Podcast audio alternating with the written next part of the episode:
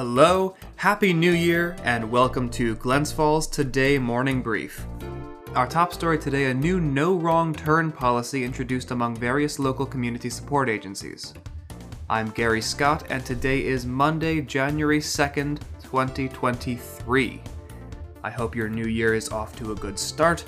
Other stories in our morning brief today the retirement of the executive director for the Feeder Canal Alliance, a local law regarding the Warrensburg Town Board which failed to pass, a local beneficiary selected for the Bloomin' for Good program, and a look at the big events planned for this year's Lake George Winter Carnival.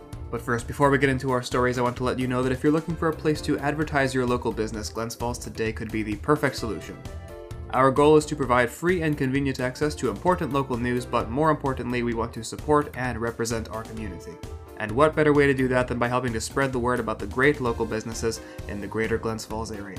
For example, I'd like to say a quick thank you to one of our community partners, 1 800 Paint Job, professional painters and pressure washers providing high quality paint jobs and close client relationships to bring great ideas to life for over 30 years. And if you own a business in the area as well, you could advertise with us on our website or even right here with me on the morning brief.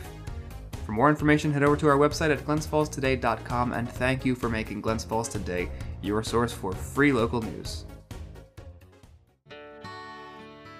Last week, the Feeder Canal Alliance announced the retirement of its executive director, Gene Williams, who was part of the organization for over 16 years. According to the Post Star, Patty Simone of Lake Luzerne will succeed her in the role. A news release from the Alliance said that Williams worked to expand access and usage of state canals and canalway trails, especially the Feeder Canal Towpath Trail. The release said, quote, Gene's accomplishments include the preservation of the historic coal silos in Hudson Falls and their transformation into a field school and environmental lab for programming, work with the Champlain Canal Working Group, which resulted in the connection of the Feeder Canal Trail with the Empire State Trail, gaining recognition of the Feeder Canal Trail as a national recreational trail by the Department of the Interior and National Park Service, and successfully managing the growth of the organization and in 2021, Williams was awarded the Trail Tender Award by New York State Canal Corporation to recognize her efforts. The release describes Simone, the new executive director, as, quote, a historic preservation enthusiast whose career spans banking, marketing, freelance writing and video reporting, corporate communications, and serial entrepreneurship. Simone has been a featured business success expert on WCBS News Radio's Wall Street Journal and Opening Bell Report, as well as on MSNBC ABC, and Fox 5 TV. The Feeder Canal Alliance is a nonprofit organization formed in 1987 which works to preserve, promote, and protect the historic Glens Falls Feeder Canal and Towpath Trail, the last remaining original canal in New York State. A proposed local law that would allow Joyce Reed to serve simultaneously as a Warrensburg Town Board member and as Town Water and Sewer Collection Clerk failed to pass at a tie vote by the board following a public hearing last Wednesday. According to Sun Community News, Reed has held the collection clerk's position since 2019, and in November she was elected to fill the remaining year of former town board member Donlin Winslow's unexpired term in office. Reed had previously served on the town board until mid 2017 when she resigned to work in the town clerk's office. She was formally appointed to the water and sewer clerk post in 2019, taking over the water and sewer collections that were formerly conducted by the town clerk's office personnel. The proposed law, which would specifically allow a Warrensburg sewer and water clerk to also serve on the town board, was introduced by Town Supervisor Kevin Garrity at the town's meeting on December 14th, which prompted emails questioning the procedure of how it was introduced. Garrity said at the hearing that he wasn't aware serving in such dual positions would be counter to state law until town attorney Roger Hafner notified him on November 21st that serving in both posts was incompatible. Garrity then said in early December Reed delivered sections of state law to him which disputed Hafner's interpretations of the legislation. Garrity said he then forwarded Reed's information to Hafner, but he did not receive a reply until December 13th, the day before the board's monthly meeting. In his response, Hafner proposed a local law that would allow one person to serve as water and sewer collections clerk and as a town board member on the grounds that no other qualified candidates were available to fill the collections post. Some residents expressed opposition to the law, citing reasons that a town law shouldn't be enacted to benefit one person, and that the assertion in the proposed law that there were no other available qualified applicants wasn't true. Former town board member Linda Marcella offered her thoughts on the matter, noting that the 2020 US Census indicated there were 610 people in the town working in management, office, and administrative support positions that were likely qualified to work in the collections post. She said efforts should have been made to find someone qualified who is interested in taking on the job, and this point was echoed by current town board member Brian Rounds. Garrity responded by saying that the law would be effective for only one year, but one resident said such a stipulation was not specified in the proposed law. Garrity then added that the law could be amended or rescinded at any time by the town board. The Sun reports Joyce Reed said she understood state law to mean that people serving in two elected positions at once were subject to the state's preclusions, but not the two roles in which she would be serving as one was elected and the other was appointed. Town board member Rich Larkin said that procedural missteps had occurred in proposing the law, including the lack of adequate notice to board members and the public, and that the proposal wasn't listed on the agenda for the December 28th meeting or posted on the town's website. Reed is scheduled to be sworn in at the town's annual organizational meeting, which is set for 11 o'clock tomorrow morning. Now, before we get into our next story, I want to remind you again that you could advertise your business with us at glensfallstoday.com or right here on the Morning Brief. As our business continues to grow and develop, we hope to help other local businesses do the same. We want to help you spread the word about the great services that you have to offer our community. For more information, visit our website at glensfallstoday.com. Multiple local agencies have established what is known as a no wrong turn policy to assist homeless or low income members of the community. According to the Post Star, homelessness in the region is increasing, and many who do have housing are struggling to pay for heating with the increased cost of fuel. There has also been an increase in cases of disadvantaged individuals struggling to find employment opportunities due to limited transportation, childcare shortages, mental health and substance abuse issues, among other factors. Tammy Delorme, Commissioner of Department of Social Services for Washington County, said that before the pandemic, social services caseloads were at relatively low levels, historically speaking, but now caseloads have dramatically increased and Delorme said the needs have become more dire. Major Leo Lloyd, leader of the Glens Falls Salvation Army, said that the numbers of local residents living paycheck to paycheck is also increasing.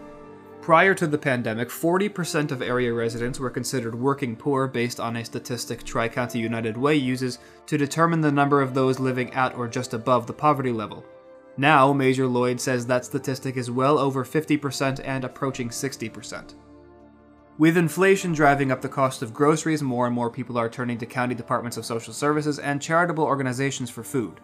Both Warren and Washington County's Departments of Social Services have reported an increase in applications for the Supplemental Nutrition Assistance Program over the last year. The Salvation Army of Glens Falls had 1,700 new families seek assistance from its food pantry during the fiscal year that ended on September 30th compared to the previous fiscal year. Warren County also reported 285 new applicants for the Home Energy Assistance Program this year, a 143% increase in total applicants, while Washington County reported 330 new HEAP applicants, a 59% increase. As of December 22nd, Warren County had placed 111 individuals in emergency housing this season at the Open Door Mission in Glens Falls compared to 60 individuals over the same period last year, according to Christina Mastriani, Deputy Social Services Commissioner for Warren County. The Open Door Mission is the major provider, but not the only provider of emergency housing for the county. Washington County had 149 emergency housing cases in November 2022, up from 90 cases in November 2021. Officials have also said that Warren and Washington counties are both seeing an increase in not only individuals, but families becoming homeless and there has also been an increase in homeless youths. Waite House is another Glens Falls shelter which operates for youths ages 24 and younger. Jason McLaughlin, executive director of Waite House, said, quote, We've been full throughout the year and we're turning away about two people per day. The no wrong turn policy established by these agencies in response to this crisis means that if one agency is unable to provide services, its staff members will contact other agencies to find out who might be able to assist, instead of simply turning the person away to search for other services themselves.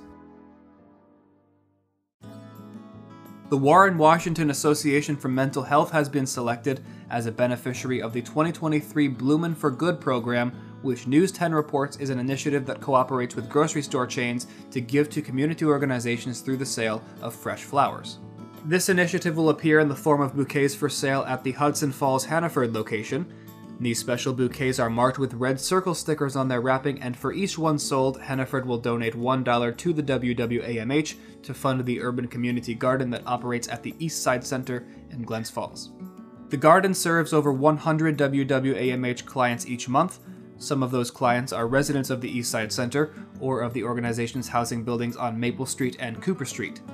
The garden grows some flowers, but most importantly serves as a source for fresh produce for those who are helped by the center's mental health and housing work. The food is also available to staff, and any leftover surplus goes to the Open Door mission. And finally, the 61st Lake George Winter Carnival is set to kick off the weekend of February 4th and 5th, and some new features have been added to enhance the experience. The Post Star reports carnival goers will be offered a wide range of activities to take part in on opening weekend, including the well known chili cook off, make your own snow tie dyed t shirts, and the popular outhouse races. A new addition to the festival will be a visit from the Oscar Mayer Wienermobile, a 27 foot long hot dog shaped bus that made a stop in Lake George over the summer and will now be returning for those who missed it. There will also be a different themed cook off every weekend, starting with chili on February 4th and another attraction that grabs a lot of attention at the carnival are the helicopter rides that take off on the iced over lake. As for some of the annual traditions, there will be a parade at 4 p.m. on opening night, followed by fireworks at 7 p.m., and the all day bonfire will take place Sunday on Shepard Beach. Nancy Nichols, the festival's co chair, and Gina Mintzer, executive director of the Lake George Regional Chamber of Commerce, both spoke about how the carnival works to keep Lake George buzzing during its typical off season. Nichols said that life is brought back to the area with the carnival and attracts many people from across the Adirondacks. Mintzer said the carnival began in 1961 as a way to not only bring people to the area during the cold months, but also as a chance for Lake George to show off all it has to offer. And that is all I've got from the morning brief today. Again, I'm Gary Scott for Glens Falls Today, and as always, thank you for listening. Our goal for the morning brief is to provide you with quick and convenient access to the most important news around the greater Glens Falls area, so if you love the show, you can support us by subscribing, leaving a five star review, and recommending us to a friend. Thanks again for tuning in, and Happy New Year once again. I wish a great 2023 to you all. I'll be back tomorrow morning with more local news you need to know. I'm Gary Scott, and this is Glens Falls Today Morning Brief.